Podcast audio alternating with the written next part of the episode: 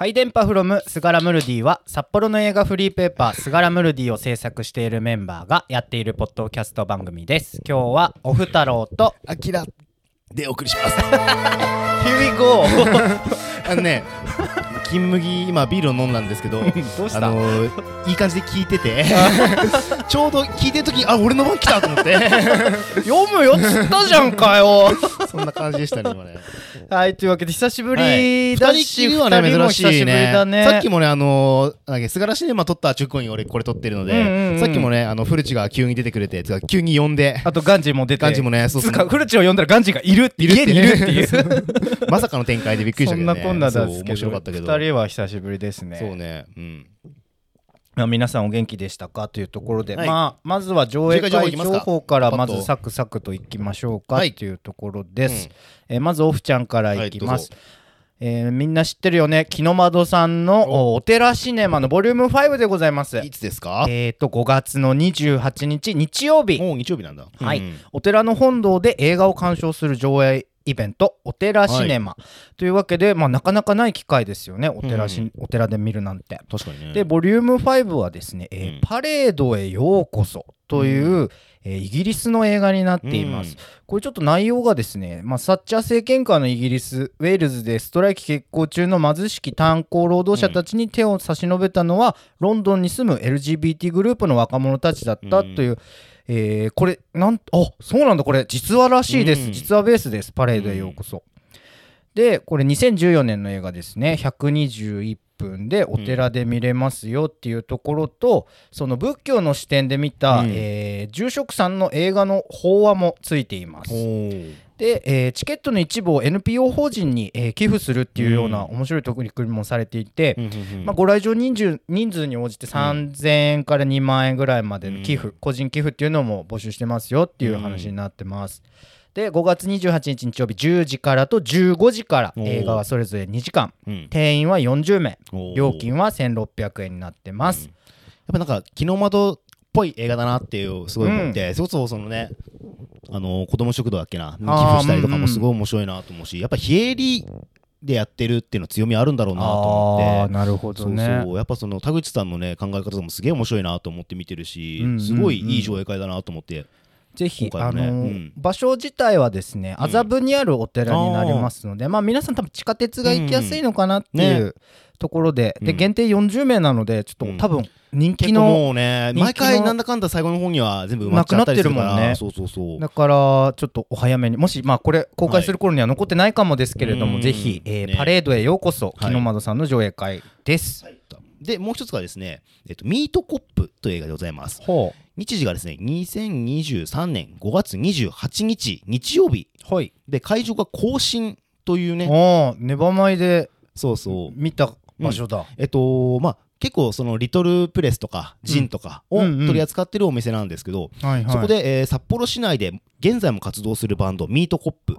彼らが3人体制時に取り,、えー取り収められたある夏の日の出来事というねその日の一日を描いたバン映画が。ドのドキュメンタリー、うん映画ドキュメンタリーだだね。あドキュメンタリーね。うん。うんでえっ、とまあ84分の作品でで札幌の、えー人が MC マンゴーというね人が撮ってる映画なんですけどもこれは。南光輝さん。そうそうそう。はいはいねはいはい、以前これ実はあのネバマでね隣の席だったんだけどねこの人ね。あそうだったっけ？そうそう垂れ目の中でやってたんですけどこの人。あそあそうなんだ。そうそうそう。なのでああの人だと思って、えその人がねしあの撮った映画がもう本当なんだろう全く見る機会はないとは思うんですけど、ー、うんミートコップ、うん。場所は更新で料金1000円、うん。で時間が3本あるんで、うん。11時からうん。15時から19時から、うん。なんでまあ割と見やすい日でもね曜日、うん。定員8名だって。おお完全予約制って書いてる。おこれはちょっととね見れる人少なそうな気がするんですけども。サクッといく感じじゃないんだ。ね。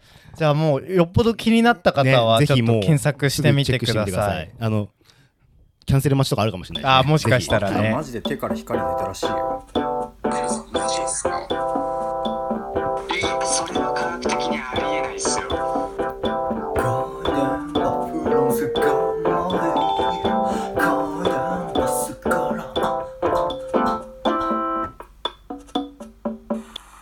マジはいというわけで久々にですね。まあ2週間ぶりぐらいだし、2人でやるのも久々ですね。そうだね。っていう感じですよね、まあ、ゴールデンウィーク明けぐらいから、まあ、菅原の新、あのし次の号の会議とかをしたりしてそうそう先週はね会議があったので、ねうん。全体的に何もポッ取らずにドキャストはポッドキャストを取らずにずっていう。感じだったんですけども。ところでしたね。そう。その間に結構ありましたね。ゴールデンウィークっていうかうん。前回撮ったのが5月の2日、だからはいはい。ゴールデンウィークのど真ん中みたいな感じで、そうだそう。だもう明日からゴールデンウィーク始まるような日にそう。といやみんな聞いてくださいよ、うん青森行けなかったんですよ。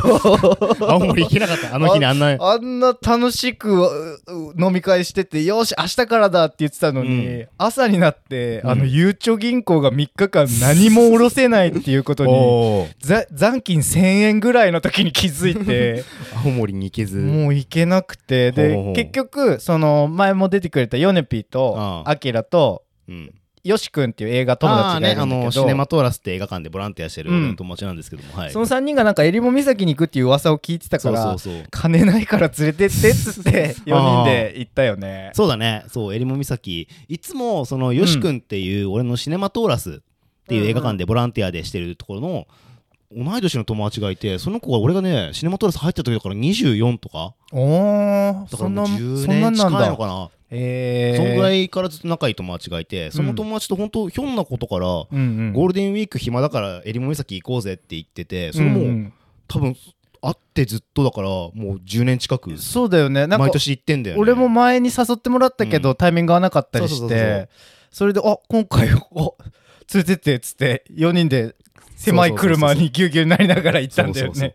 ねあのよし君はねそんな苫小牧にいるので苫小牧でお拾って、うんまあこちら朝何時だ？2時とか2時3時2時2時か。夜中夜中。2時に出て、うん。そっから基本の目標としてはそのうんうん。襟裳岬で、まあ、日の出を見たいっていうのが基本の目標なんだけどまあ無理なんだよね。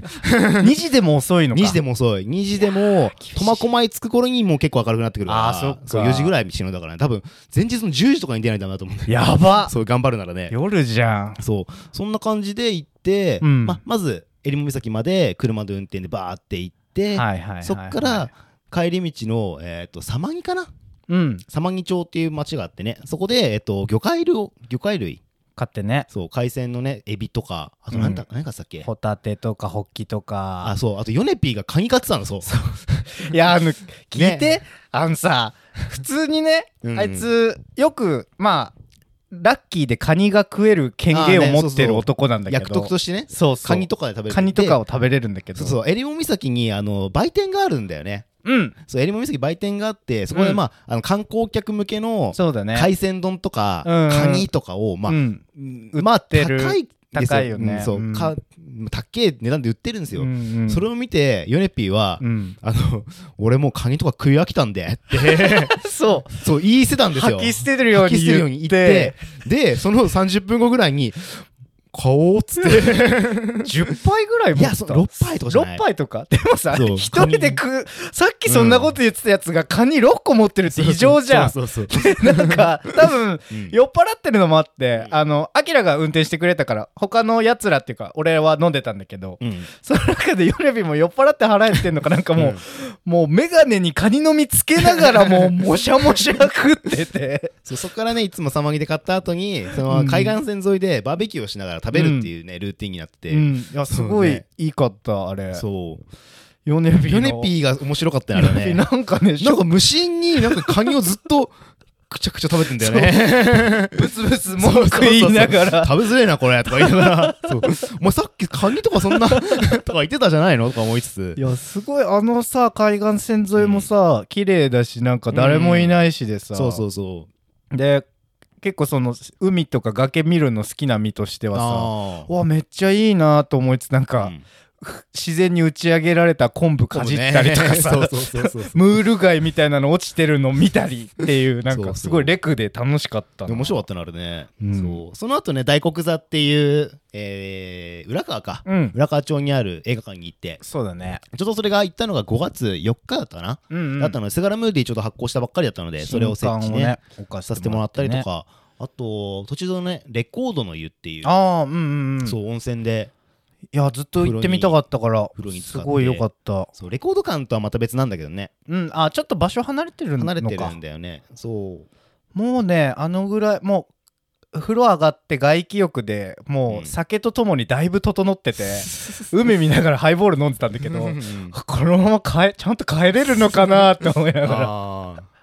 でなんやかんやって結局もう一回また苫小牧に降りて。もうディノス行って。でディノスシネマス苫小牧に菅原の指を置いてもらってってね。そう。でブックオフも行って。ブックオフゲオとかね。いやーもううん。みちみち行ってバカバカ飲んでたからもうすごい翌日ぐったりでした私。グロッキーね。グロッキー。いやあの日さマジさうん。いつもね俺うん。よし君と言ってるのさ。あうんうんうん大体2人で行ってんだよね。うんうんよし君はね基本ね酒飲まないうんだよね。うん。そう車運転するしないかかわらず。はいはいはいはい。で俺も飲まないしうん。で行ってんのさ。で今回ヨネピーとうん。オフちゃんと俺とよし君の4人で行ってうん。で俺ずっと運転してんじゃん。ね。飲めないじゃん。そうだね。で後ろでさずっと宴会してんのこいつらね。マジねちょっとねうわムカつくこれって普通にね思ってた。いや分かってんじゃん。いやちょっとそこはさなんか遠慮するとかさ。しないよ。いやいやいやいやいやいや。いやななんなんだろうねその、え去年はね、うん。去年も言ってるんだけど去年は俺と、うん。よし君と坊ちゃん。ああぼったくんの3人で行ったんだようんね、うん。まだぼったくんはね遠慮してたね多分あれはね。そう。ビール2本ぐらいでおさってたもんいやいやいや。ワインは消したもんねお前。ワインだよ。あのねちょっとあんまり覚えてないんだよね。そうねほぼほぼ覚えてないでしょ。だからほぼ後半の方ずっとグロッキーやったもん2人とも。ほんとほんなまら具合悪かった。そうでずっとなんかお腹痛いとか言い始めるしさ。なんだよこいつそして？今にも漏れそうとか言って。子供じゃねえんだよって思ってさ。あの行きの思い出俺もう漏れそうしかなかった。よそうそうそうそう。もう無理。あと5分だから待ってみたいな。もう無理出ちゃう。コンビニまで頑張ってみたいな。お母さんじゃねえんだぞっていう マジひどかったあの時いねやーやっぱりね持つべきものはね運転してくれる友達ですよ。いやほんと途中でよし君に運転変わればよかったなと思って あよし君に運転してもらって、うん、あ飲めばよかった。飲んでで、うん。ちょっと6時間8時間ぐらい空けて、うん。あでそっから俺帰るみたいな感じ。あだったらまだ俺のムカつき度合いも低かったんじゃないかと思うんだけどあれはねあの後の家帰ってめっちゃ飲んだよ俺一人で。ほんといやほんと聞いてよ。朝さ2時に俺は家を出て 1時半起きだよ。1時半起きですよ。偉いな。でその2時に出てそっからえ帰ってきたの夜の9時とか？そうだよね。だよね。だから前日10の2時から9時だも18とか？んうん。ずっと運転しっぱなしですよ。おおナイスだればお。いやいやいやいや。お。どういうことよって話ですよね。いやあのほんとね。遠い遠い遠い遠い。単純に遠い。遠い遠い遠い遠い。なんかさ本当早くみんなでお酒飲みながら自動運転でドライブ行ける世の中になればいいのに。だからほんと誰かねあの、うん。ハンドルキーパー欲しいね。あ飲まなくてもいいいけるやつ。それこそ札幌在住で。はいはいはいはいよし君は苫小牧まで。まあ苫小牧だもんね。そっから帰れなくなっちゃうじゃん、そうだね。そうだからハンドルキーパーでこっちのテンションついてこれるやつ。ああもう異常者だ。うん。異常者しかいないね求みま求む求む。あの DM ください。お願いします。今日撮ってるのが5月の17日水曜日はい。なんですけど、その前日にですねあのいつも出てもらってる松島亮さんはいはい。の主催する野外緊急イベントレジャーボリューム1レジャーなんだ？パワーレンジャーかと思うんだけど。急にね。そうじゃなくて別にあの内容としては大通公園に集まって、うん。各自好きな飲み物とおやつを持って集まると。で、えっと、みんなで静かに話そうと。お話ししましょうという会です、お話し会に行ってまいりまししてました。た ね、えー、17時から22時頃までやってたらしいんですけど私仕事があったんでねなんだかんだ俺が着いたのは多分19時過ぎとか、うんうん。7俺もちょっとそのちょっと前とかかな。そう、ん。それについて行ったんだけどまあ人だかりがもうすでにできてて。いやすごすごいいたよね。そう。まあお祭りでうん。ライラック祭りとかラーメンフェスとかでも大通りにすごい人がいるっていう状況だったけど、うん。あの明らかになんかヒップホップっぽい格好の人たちいるっていそうのがね遠くからでも分かるぐらい人来てたよね、ねこれあの本当23日前に急に告知されて、そうだよね。ね、ツイッターで出ててえどのくらい来るのかなとめっちゃ来てて、うんうん。俺ら行ったらもう10 20, 20人ぐらいは。20人はいたかな、ね。高校生ぐらいの子もいれば、うんカルベさんみたいな50代の女性もいたりとか、うん。なんか年齢層も幅広かったよね。ね女性もね何名かまあ数えるぐらいなんだけど、うん。それでも、まあ行ってね。そういたりして。ねどうでした？オフちゃん的には。うーんいや、なんか結局結構友達と喋っちゃったなっていうところが大きかったんだけど。思ってる？それ。思ってる思ってる。うんううん。ん。まあでもなんだろうね一から自己紹介やり始めるの、うん。もうなかなか大変なあの場というかなんか結構人が通る場所うん。でちょっと膨らみつつ喋ってるから、うん。なんか本当は広場みたいなところで車座になってみん。なの顔が見える状態で話せたらよかったなみたいな感じで思ったかな。そうそうそううん。なんか俺もね今回レジャー行っててすごいうん。面白かった。まず試みとして面白いなと思って。なんかあのーサイファーっていう文化がねヒップホップではあって、うん。その音楽をかけながらラップをし合う、なんか、まあ、喋るような感じでうん。交互にラップし合うみたいなのがあるんだけど、うん。やっぱラップするしないってねハードルが高いと。あーそうだ、ね、で松島は多分それの展開としてレジャーっていう。いやなんか純粋にもうああいう話す場みたいなね。松島さんさえいればどこでも開催できるフェスじゃん。でそれれすごいその観客としてもあの心のゆとりになるというか行けば誰かとまあ話したい人は勇気を出せばさ、誰かと話せるじゃん。ん。っていう場が一個あるのってすごい革新的なことなんじゃないのかなって思ったけどね。俺も面白いなと思ったんだけどちょっと残念だったなと思ったのが、うん。そのなんだろうやっぱり俺行った時にそうん。の菅原構成員っていうなんかうん。謎の単語が出てたけど、うん。そのやっぱ行って、友達と喋るで終わってるのは残念だったなとすごい思ったりして。あそう。ーでなんかそのやっぱ知らない人がいっぱいいる中で、うん。俺はなるべく知らない人とも話してみようと思っていろいろ喋ったりはしてたんだけど、うん。なんかねさっきおふちゃん言ったようにうん。一から自己紹介するのも難しいんだけど、うん。でもなんかその場でももっと俺は勇気を持っていろんな人に話しかけるべきだったなと思って一番後悔してるのがうん。前回のお別れラップ情報。はい。の準優勝はい。の時の子が来ててトライさん？かな？多分、うん。そうそう。来てて、はいはいはい。端っこで一人でなんか携帯いじってたんだよね。あそうなんだ。そう。であの時にね俺すごい話しかければよかったなと思って、ん。なんて話しかければいいのか分かんなかったんでもね、うん前回のそのお別れラップ情報の決勝戦っていうのがあって、それは結構なんか問題を呼ぶような感じの内容ではあった、まあね。そのルッキズムとかそういうところをその最初の方のところでそのトライさんが、まあし、なんだろう、どな何言ってんのって思っちゃうようなその女性蔑視発言とかをしてる中で、うん。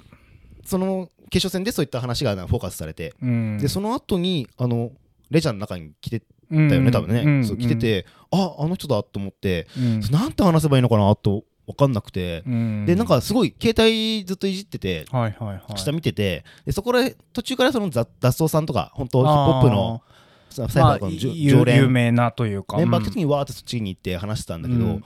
あーなんか一人でサービストにしてる時に話しかければよかったなと思って。うんうんそう。それが一番後悔だったなと思ねって、そういやーね俺は結構意図的に閉じてた。ああそうなんだね。あの場では。そうだね。なんかあんまり長く入れないっていうのも自分で分かってるのもあったし、うん。なんかわかんない言い訳みたいだけうど、ん。人と喋るのってすごく気を使うんですよね、うん。まあみんな気は使うと思うんだけど。知らない人だしね、うん。なんかそこでちょっと閉じたかなっていう。しなんかもうちょっと本当あの自分たちのための場みたいな場所だったら話しやすかっったなって思うのがそのすごい祭り会場的に邪魔になってたんたじゃないかなっていうのもあって、なんかうぬぬってなったところもあるかな。うんでてっきり結構もう松島さんが仕切るじゃないけど今日は何について話そうみたいな感じになるのかなっていうところもうんまあちょっと思ったりとかもしつつあの友達とばっかり喋ってね。ねえそうそう。でもなんか俺はその場でいろんな人と話してたんだけど、うん。結構面白かったのが、うん。うんと俺がいつもね帽子かぶってるんだけどかぶってる帽子があって、それが Fat Wreck Chords っていう、はいはいはい。アメリカの、まあ、メロディックパンクとかクとかだね。そうエモパンクとかのうん。レーベルのキャップずっとかぶってて、うん。でヒップホップの今回レジャーのイベントはねまあ、松島さんヒップホップ界隈っていうのもあるしで、うん。来る人ほぼヒップホップなんだけどうん。それに反応してくれてる人がいてあそうなんだ「あ何なのそれ」パットリック知ってんの?」って話になって「ああそうなんですよ」っつって。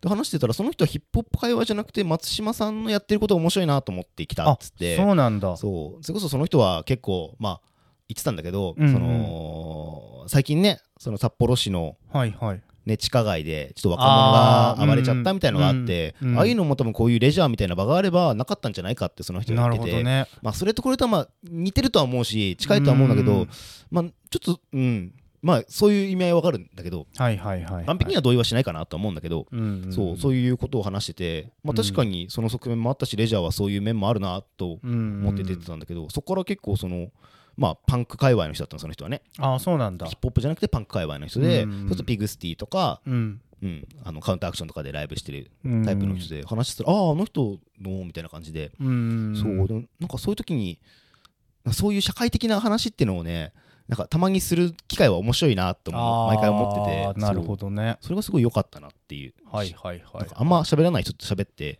そういう深い話を急に本当知らない人と話すのって難しいしどこまで話していいのか分かんないじゃん。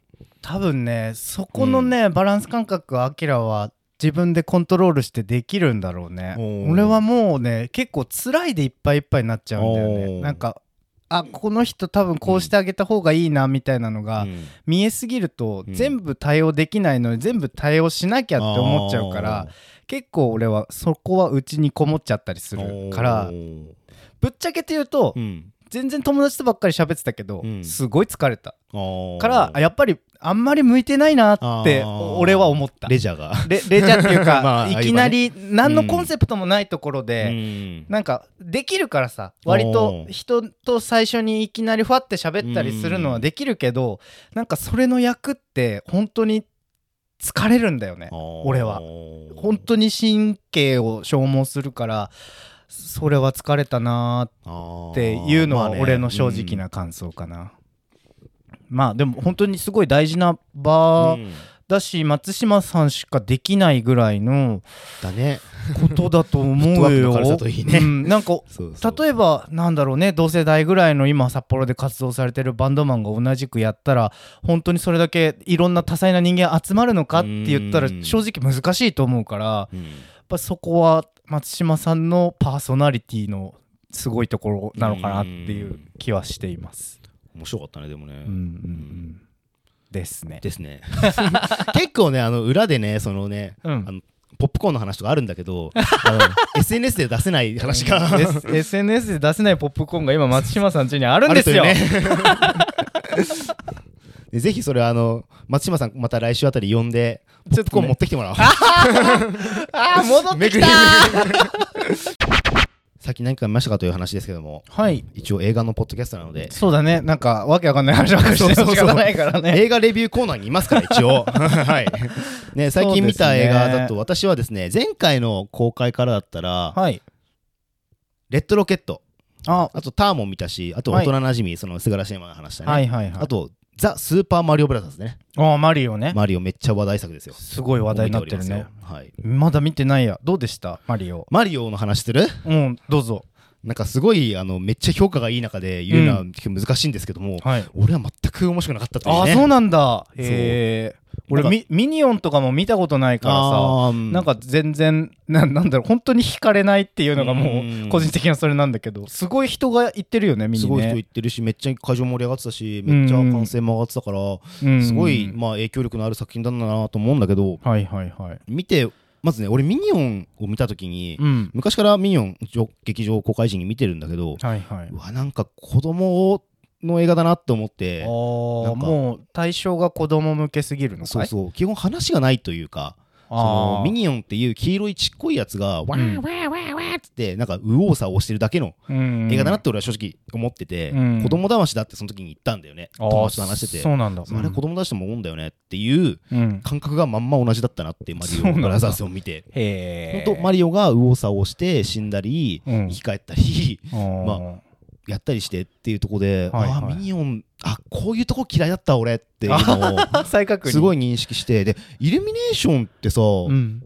俺見たことないわ。ない、うん。そう結構面白い映画いっぱいあってそうそう SDGs とかそういった面のちゃんとストーリーのある映画もあるんだけど、あー映画によってはそういうのもある。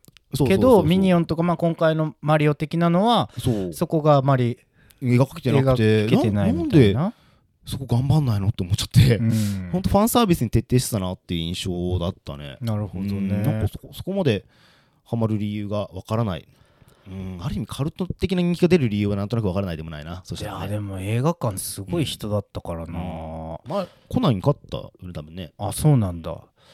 なんだろう俺逆にちっちゃい作品ばっかり見ててさ、うん。同じくまあレッドロケットとか、うん。あのー見てたり帰れない山とか EO とかまあザ眠そうだけど俺は好きみたいなミニシアターみたいなのがすごい良かったんだけどその中で殺撃でやってたねフリークスアウトって見たんだ、たねうん。でイタリアのね、あのー映画監督なんだけど長編デビューの「皆はこう呼んだ鋼鉄ジあーク」ってあったのをうん。皆さんご存知ですかね、うん。その監督が撮った新しいこうナチスドイツ VS こうなんだろうね。魔法というかちょっと特殊能力が使えうるん。フリークスたちの。まんまジャンル映画って感じだね。そう。んでこの監督すごいなんかねすめちゃくちゃ面白かったわけじゃないけど、うん。なんかうん気になるなっていうところがあったから見に行ったんだけど、まあまあねまあ正直あんま面白くない。あの下手だなって思うんだけど、監督めっちゃ映画好きだしあの映画撮ること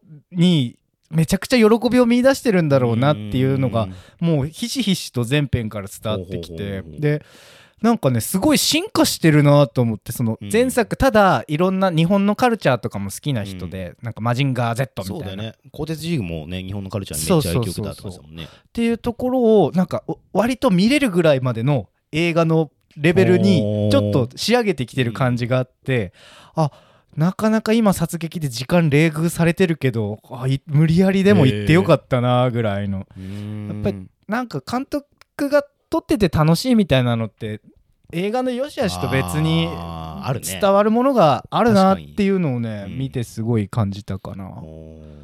これすごいそれはあーもうしみじみほんとなんだろう、何も考えないでただフラーって映画館行って あーなんかちょっと面白かったりちょっとつまんなかったりっていうこの時間は俺はすごい好きだなっていうのを再確認したなんか感じかな。マジ贅沢だよねなんかそう考えるとねそういうのって。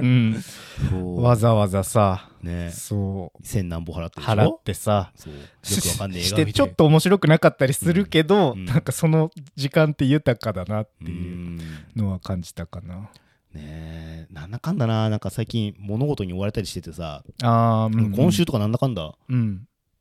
ね明日もイベント出たりとか。いやもう1週間休まる日がないぐらいだよね。いろいろあるよね。ねあるんですよね。そうなんだよね。ライブ見に行ったりとかしてたららいやほんと最近さそのコロナまあ明けたって正直もう言っていいと思うんですよ。5類まあに移まあ行して、うん。そう中で本当イベントが多いし楽しいイベントも多いというか、そうだね。嬉しい悲鳴なんだよね。そうだね。で時間がないっていう。いやもう毎日分刻みですよ。ね土日とか特にね。生活ししながらさやってるとさ本当、うんなん何もしなくていい時間5分とかも作らないようにしちゃうっていうか。ん。なんかある？そのこの時間だけは大事にしようみたいなそれはねめっちゃ明確にありますね。あ何？うんあるんだ。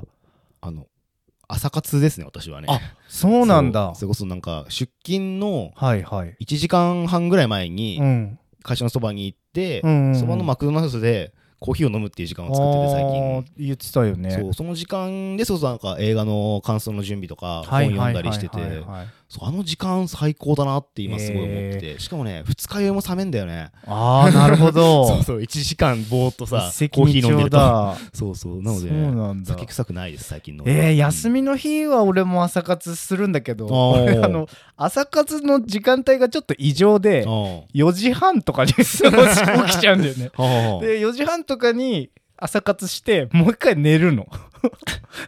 で寝て7時ぐらいに起きて、俺はここから今どの映画館に行けばいいんだ みたいな毎日を過ごしてるかな。えー、4時ぐらいに起きんの、いや絶対4時ぐ、えー。4時。平日も？平日はそうでもない。土土日はなんかね起きちゃうんだよね。そうなんだ。うん。だから同じく朝活強めになってて、うん。なんか逆にねレイトショーとかに行けないそっかそっか。もう力尽きちゃって。テューンって寝ちゃう。金曜日の夜とかね行きたいのにね。そうそうそう。ユナイテッド安いし。そうそう行きたいんだけどっていうのが多いかな。朝活で言えばさ、うん。俺いつもそのいつも行ってるうん。マクドナルドがあるんですよ、はいはいはい。マクドナルドになんかうん。同じ時間帯に毎日のほぼ毎日のように行ってると大体うん客層を覚えてくるというか。あそうなんだ。そう。結構似てる感似てじる似てる。えー。で毎回あのこのおじさんいるなとかうん。ここでいつも領収書の計算してるおじさんいるなとか。その領収書の計算をしてるおじさんがうん。面白いのが多分ヒップホップがすごい好きなんだよね、え？うそうんスモークイズハイって書いてるジャケット着ててう。ん。それがしかもあれなんだよね。デラソールのうん。そうあのフ俺ォントなんだよね。T シャツ持ってる。あマジで、うん。そうそう。えーめっちゃ欲しいと思って、そうへググったりするとか多分めっちゃヒップホップ好きな人なんだなあこの人そうなんだ。とかあとねちょうどいい何なんだろう、うん。夫婦ではない。はあ。が毎朝うん。一緒に来るうん。二人組のでもね結構年齢いってんだよね。もいうくつぐらい？もう65とか。なんで夫婦ではないってわかるの？片方がうん。えっとめっちゃたっぷりしたおじさんおじいうんさんぐらいも65ぐらいで、うんうん片方はすごい細めでなんかスナックのママ的な感じのおは母様みたいな感じで。朝帰りなのかな。でなんかうん。話してると、うん。あちょっと俺た洗濯物を忘れたからちょっとえ？洗濯しといてみたいな感じで、うん。なんなんだこの二人の関係性はってずっと思ってんだよね。たまにこの会漏れ聞こえる会話から、うん。夫婦ではない。ああではないんだけどでもなんか通ってるし朝仕事が終わるなんだろうホテル業とか下宿屋さんとか？なんかなんかすごい、ねうんうん。おじさんの方がすごいいろんな名言を残しててそうなの？あんなベンツはベンツじゃないとか。そう。そういうなんかあ権威主義だこの人みたいな感じのなんだずいいい朝活してますね。そう。いうなんか周りを見て、うんうん。この関係性はどうなんだろうっていうのをねずっと見てる。へえいいですね。あそこのマックまだ一回見たことあないや本当？多分職場近いから分かるんだよね。そう。あそのそうなんだ。広いしそう。コーヒー180円でね飲んで。ちょっと待ってびっくりなんだけど今マクドナルドのコーヒーって180円なんだ。100円とかじゃないんだね。あえっとね S サイズと M サイズがあって、うん。S サイズ120円。あそあそっかそっか。前100円だったんだけど。物価高ですね。もっとびっくりするよ多分。何？あのうん。チキンクリスプってあったじゃないですかマックの。あのバーガーのやつじゃないやつ。あーあチキンクリスプだからバーガーのやつ。はいはいはい、うん。あれ今いくらですかっていう。いやし多分知ってる。お。えー200 200は言ってなかったと思うな。え？あどどれのやつ？チキンクリスプだから100円マックだよ。190円。180円です。うえそう。高いよね。けーと思って最近。ハンバーガーとかもめっちゃ安く高くじゃん。100 100円普通に超えっからね。ちょ160円とかだっけ？っと待ってね今ね。いや。170円かな。いやーすっげえ昔さもっと安かった。いやそれそれを言っちゃおしめなの いよやあのさ俺たちが多分が子供の頃価格破壊してたよね。55円みたとかいなねそうそう。のもやってた100円時もなかったしもう50円台、59円とかだった気がするんだけど。あの時やばかったよね。だからやばかったよね。享受しすぎたんだよ。あの時。あの時にデフレに そうそう。恩恵を預かりすぎた。で舌を犯され。そうそう。いやほんとさ学生バカだからさその50円とかさで買えるマックをさ、山のように買ってるバカとかいたもんね。俺10個食えるぜみたいな人いたよそうそうそうそういねたいた、うんうんうん。あの時と比べたらさ。いやー全然食えないよね。コンビニのパンも値上げしてるから。なんか比較として、うん。コンビニのパンようん。り安くてあったかいものが食べれるみたいな意識はすごい俺の中でで強かったんマだけど、ね。全然普通に同じぐらいの値段だよなーっていう。う、ん。俺もコンビニより安いってイメージだったけどね前はああそっかそっか。と120円とかでチキンクリスプ食べれてた時期はね。いやーなかなかです。いやだから今大通りでやってるラーメンフェスとかもさあ一杯980円ですよ小盛りの。980円。プラの容器に入ったやつが。あ。なんかほんとセレブしか行けねえじゃん祭りって、ーいやねなんかコロナ明けてさ、うん。だんだんやっぱりそれビアガーデンとかね。とか祭りとかも開催になってきてるけど、うん。ほんと如実に買えないもん。高くて食べ物、うんだったらセブンイレブン行って似たようなやつ買ってきて横目に食おうぜみたいな。気になりますよね。やっぱほんと時代はねあの公園飲みとか街飲みいやそうじゃない？でもそれがうん。レジャーみたいな、うん。いい例につながることもあれば、まねそうそうそうそう。東横界隈みたいな悪い方にも行くから、そうそう。やっぱりそのねうまい時代の波ですよね。むずいよね。どんどんどんどんね悪くなれば東横にもなるしう、ん。最近俺はそのうん天気いい日はね、うん。あの創生川っていう札幌の繁華街を通ってる川があるんだけど、はいはい。そこでねなんか靴脱いで川に入りながらそう酒飲んだりするんだけどねすごいハッピーだなと思うんだけど、うんうんうんねあれだったらいいんだろうね。でもどんどんどんどん悪くなってたらさナタとか出てくるんでしょ？いややだよ、うん、ね犬俺は大通公園でよく犬眺めてるけあどー。ちょっと皆さんもおすすめですよ。犬他人の犬が一番ちょうどいいですから。あの排泄物の処理とか何もしないでたまにモフモフさせてもらえるっていう、